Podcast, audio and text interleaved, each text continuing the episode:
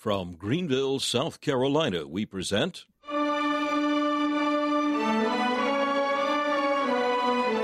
Let the Bible speak.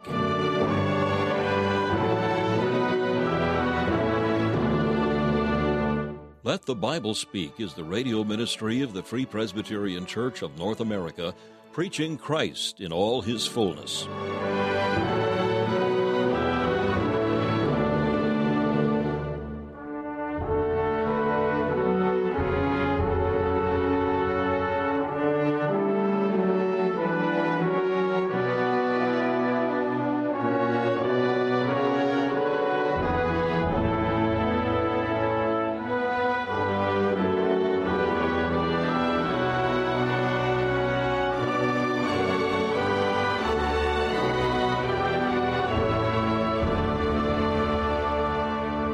Once again, we count it a privilege to welcome you to another broadcast of Let the Bible Speak. Today, we'll hear another message in the life and earthly ministry of the Lord Jesus Christ, a series preached by Dr. Alan Cairns, founder of Let the Bible Speak Radio Ministries. We'll hear from Dr. Cairns shortly. First of all, we invite you to enjoy this devotional thought from the pen of C.H. Spurgeon, found in his collection called Faith's Checkbook. Today's devotional is entitled Godly Stability. The text is found in Jeremiah chapter 15, verse 20. And I will make thee unto this people a fenced brazen wall, and they shall fight against thee, but they shall not prevail against thee. For I am with thee to save thee and to deliver thee, saith the Lord. Stability in the fear and faith of God will make a man like a wall of brass, which no one can batter down or break. Only the Lord can make such, but we need such men in the church and in the world, but specially in the pulpit. Against uncompromising men of truth, this age of shams will fight tooth and nail. Nothing seems to offend Satan and his seed like decision. They attack holy firmness, even as the Assyrians besieged fenced cities. The joy is that they cannot prevail against those whom God has made strong in his strength carried about with every wind of doctrine. Others only need to be blown upon, and away they go.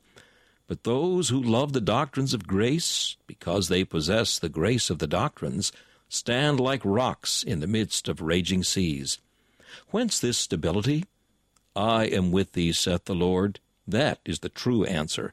Jehovah will save and deliver faithful souls from all the assaults of the adversary. Hosts are against us, but the Lord of hosts is with us. We dare not budge an inch, for the Lord himself holds us in our place, and there we will abide forever. He cares for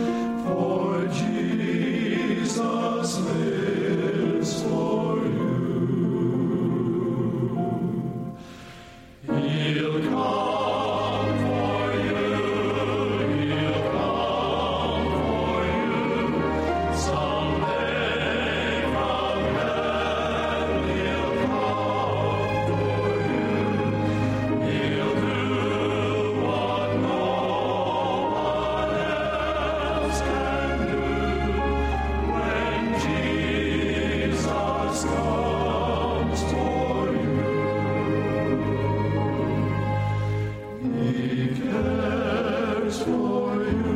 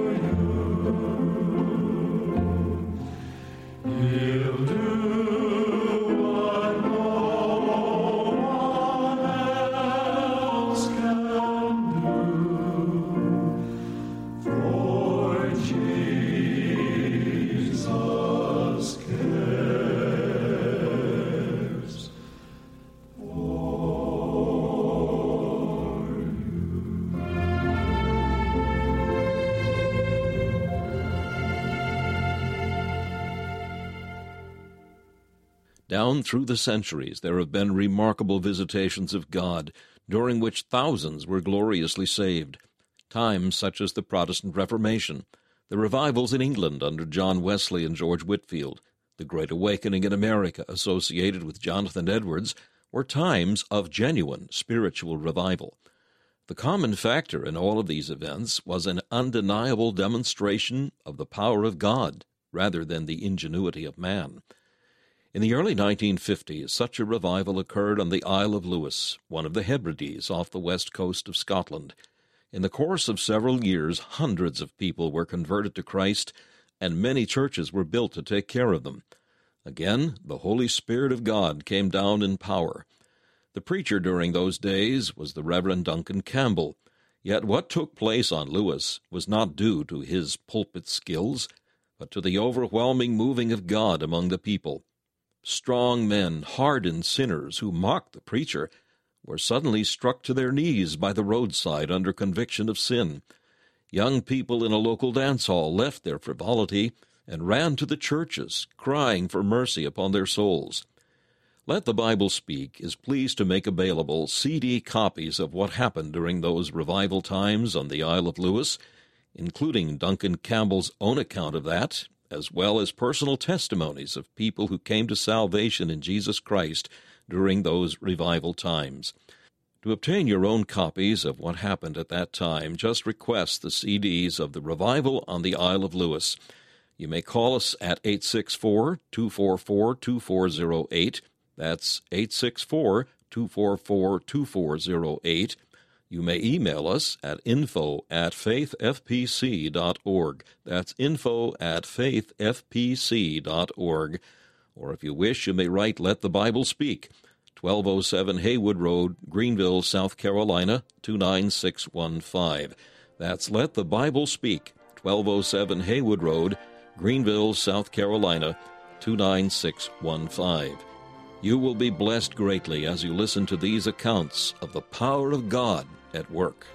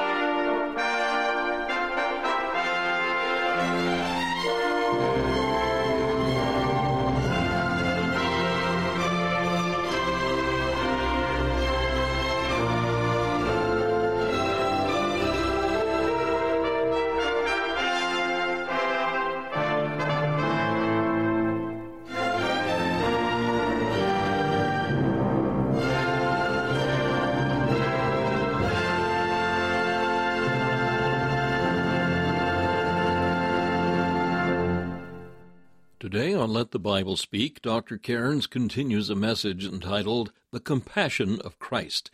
The text is Matthew chapter 9, verses 18 through 38, a record of Christ's healing power.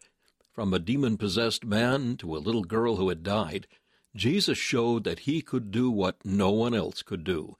No situation or circumstance was hopeless before his power a truth that should give much encouragement as believers seek to evangelize the lost. In contrast to the proud and hypocritical Pharisees, Christ was always approachable, making himself available to all who recognize their need of him. Now, to continue this message, the compassion of Christ, here is Dr. Cairns. Now, as a result of the miracles of healing that the Lord Jesus did here, the people were impressed with his power. We read in verse 33 at the end of the verse that they cried, It was never so seen in Israel. And they were rightly impressed. I mean, who would not be impressed by the power of one who could speak and a dead girl comes to life?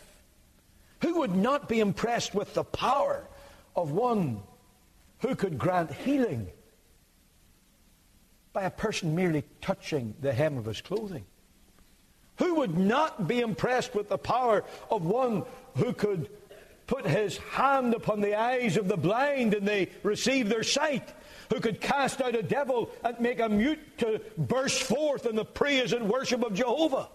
Who would not be impressed with his power? The people were rightly impressed with his power, and so ought we to be, because never let us lose sight of this fact. The Lord Jesus Christ can do what none else can do. Should bring hope to the hopeless, light to the most darkened. The Lord Jesus can do what nobody else can do. You may be here this morning depressed, defeated, overcome by sin, by the world. You may be as wicked as the devil can make you, and your own flesh can connive at being. But let me tell you, the Lord Jesus Christ can do what none else can do. There's hope for the hopeless. That is something that should be like fuel to the engines of our evangelism. Just think of it. You, you, look at what we're called to do in the world. We are called to go and preach Christ. I, I think of the words of the Lord Jesus as he sent out his disciples to the lost sheep of the house of Israel. He said, As ye go, preach. As ye go, preach. That was the uh, motto text for the world's first gospel telephone ministry uh, up in New York. I remember um, the man who was in charge of that ministry coming to Northern Ireland, and he believed that. As ye go, preach. I'd never really met the like of him. Uh, he never went anywhere without preaching.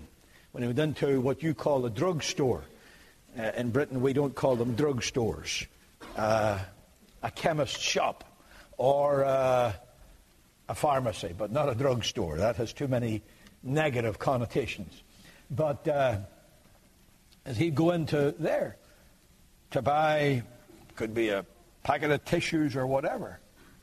Sometimes I think he went into stores to buy something he didn't really need, just so that he could get face to face with the person behind the counter. And he gave them the gospel. Every time. Every single time. As ye go, preach. Now just think of that. We're sent out into a world that's dark to preach about light. We're sent out to blind men to command them to see. We're sent out to depraved men to command them to come to the fount of all holiness. We're sent out to dead men to command them to live. In itself, the whole scheme is impossible. Or apparently so. Add to that that the blind don't want to see, unlike the, the man in this passage of Scripture. The blind don't want to see. The dead don't want to live. They're quite happy to be dead in their sin. The unholy don't want to be holy. They think that's bondage, and they think their unholiness is freedom. So that makes it even more impossible. But Jesus says, as you go, preach. How are we to go? What is the confidence? What is the fire that will burn within us to make us go? It is not just the sight of the needy. It is the knowledge that the Lord Jesus Christ has power to do whatever he wills. That there's none can stay his hand. There is none can derail his program. There is none can overcome his power. The Lord Jesus Christ can do what none other can do. And that gives us the confidence to step out with the gospel, to go to the bleak parts of the earth, to go to the mission fields of the world, to go to where it's hopeless. And see the Lord do great things. For your encouragement, let me tell you this morning, He is doing great things. Our churches in Northern Ireland welcomed recently uh, a Presbyterian preacher from Singapore, and they had wonderful meetings. They were telling me I need to get him to come and visit the churches in North America. A tremendous preacher. And he was telling them of uh, the thousands of missionaries that are going into communist China. And that now, according to the communist Chinese, they reckon they have a hundred million Bible believing Christians in their country. And that many political scientists in the area are projecting that China will become soon the world's foremost Protestant nation. To us, it seems impossible. What? Communist China? The most closed, the most difficult, the most impenetrable place on earth. Think of it a hundred million souls. And that's their figures. Only the Lord knows what the real figure is. You're talking something approaching half the population of the United States in recent years saved by the grace of God in the most ungodly, Christ hating, Bible denying, officially atheistic country on earth. The Lord Jesus Christ can do what nobody else can do. He has great power. Isn't it interesting that the, despite the demonstration of that divine power, the Pharisees murmured, saying, He's casting out devils through the prince of devils. There's none so blind as those who do not wish to see. Religious prejudice blinds people so effectively that standing in the presence of incarnate deity, watching the flow of divine power, seeing the miracles of divine grace. These men who knew the Bible by heart, these men who could recite great passages of Scripture, word perfect, these men who spent hours in praying, were so full of prejudice that they attributed to the devil the working of the Holy Ghost with power. I don't want to get off on a tangent. The Pharisees are not the only people blinded by religious prejudice. You have heard the tape of the Isle of Lewis revival. And if you're a visitor and don't understand that, if you haven't, then please inquire afterwards and make sure you get either the tape or the CD of the story of the Isle of Lewis revival. And if it doesn't burden your heart and bless your soul, there's something radically wrong. Do you know something? That revival went for four or five years. And the most orthodox Presbyterians on the island, the most orthodox, the most strictly biblical, we would say separated Presbyterians on the island, lived through it all denying that there ever was a work of God at all. In the 1859 revival in Northern Ireland, when 100,000 souls were saved in one year. Remember, this is a little infinitesimally small spot on the earth in the middle of the 19th century, 100,000 people saved in one year. That would be, that would be like, again, almost half the population of America getting saved in a year.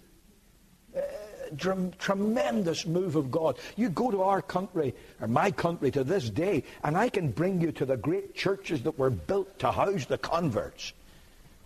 And yet, a leading Presbyterian minister could write a book summing up all that year's activity under the title The Year of Delusion. The Year of Delusion. The Pharisees don't have a corner on blind religious prejudice. They said he's doing this through the power of Satan.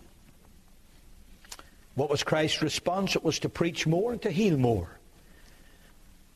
And he lets us into the secret of the heart behind the healings in verses 36 through 38. When he saw the multitudes, he was moved with compassion.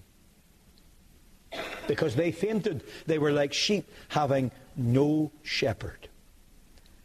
Then he uttered those great words. I don't know quite at this moment. I may come back to them next week. And I may not. The Lord knows. But he uttered those great words, the harvest truly is plenteous, but the laborers are few. Pray ye therefore the Lord of the harvest that he will send forth laborers into his harvest.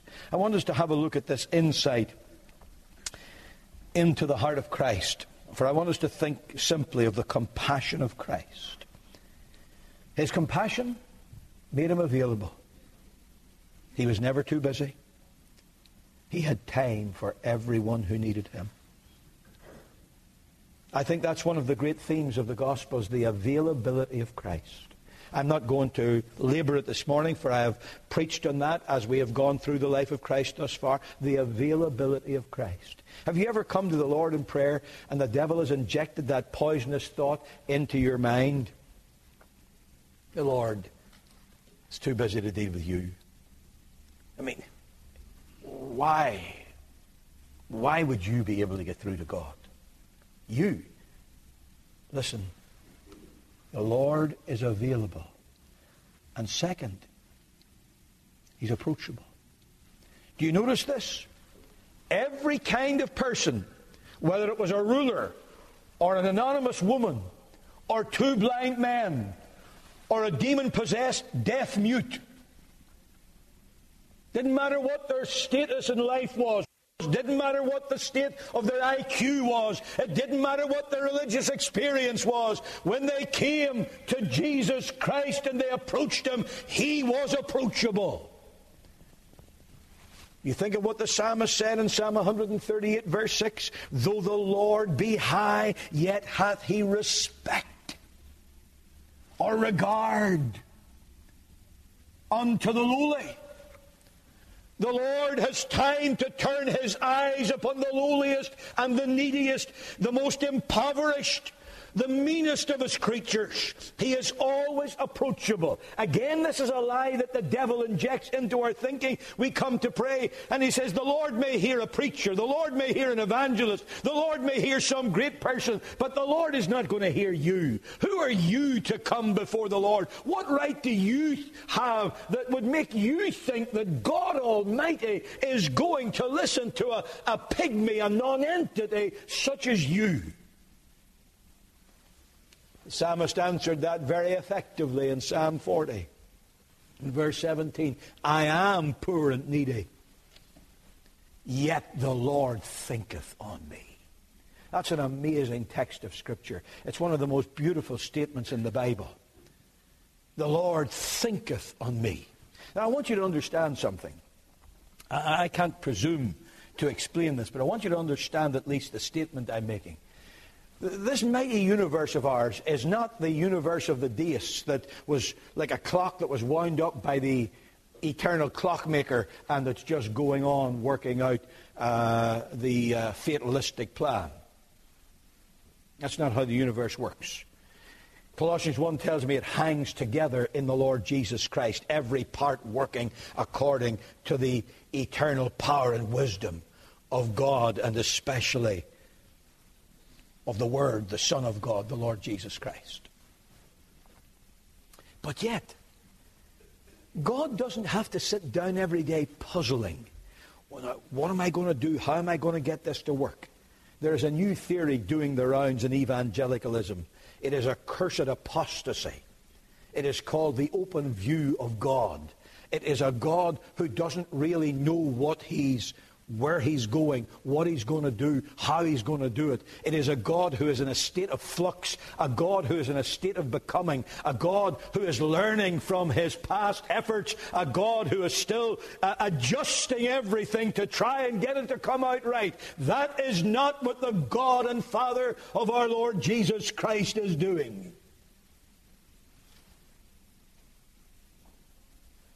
In his omniscience, and in his omnipotence.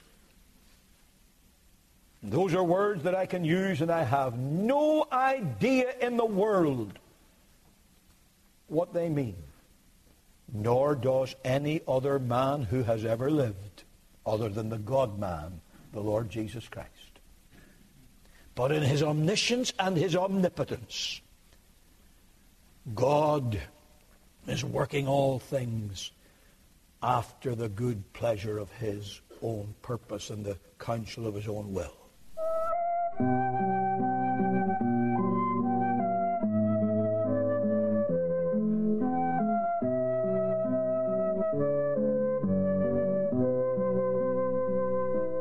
You've been listening to Let the Bible Speak, the radio ministry of the Free Presbyterian Church of North America. We hope you've enjoyed and benefited from today's program. We're here as your servants for Christ's sake. If we can be of any further help to you in the things of the Lord, we invite you to contact us. Our mailing address is Let the Bible Speak, 1207 Haywood Road, Greenville, South Carolina, 29615. That's Let the Bible Speak, 1207 Haywood Road, Greenville, South Carolina, 29615. If you wish, you may call us at 1 864 244 2408. That's 1 864 244 2408. Our email address is info at faithfpc.org. That's info at faithfpc.org. If you would like to learn more about the Free Presbyterian Church of North America, we invite you to visit our website,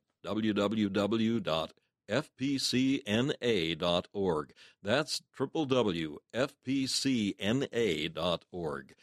This is Charles Kelch saying thank you for listening and inviting you to join us again as we let the Bible speak.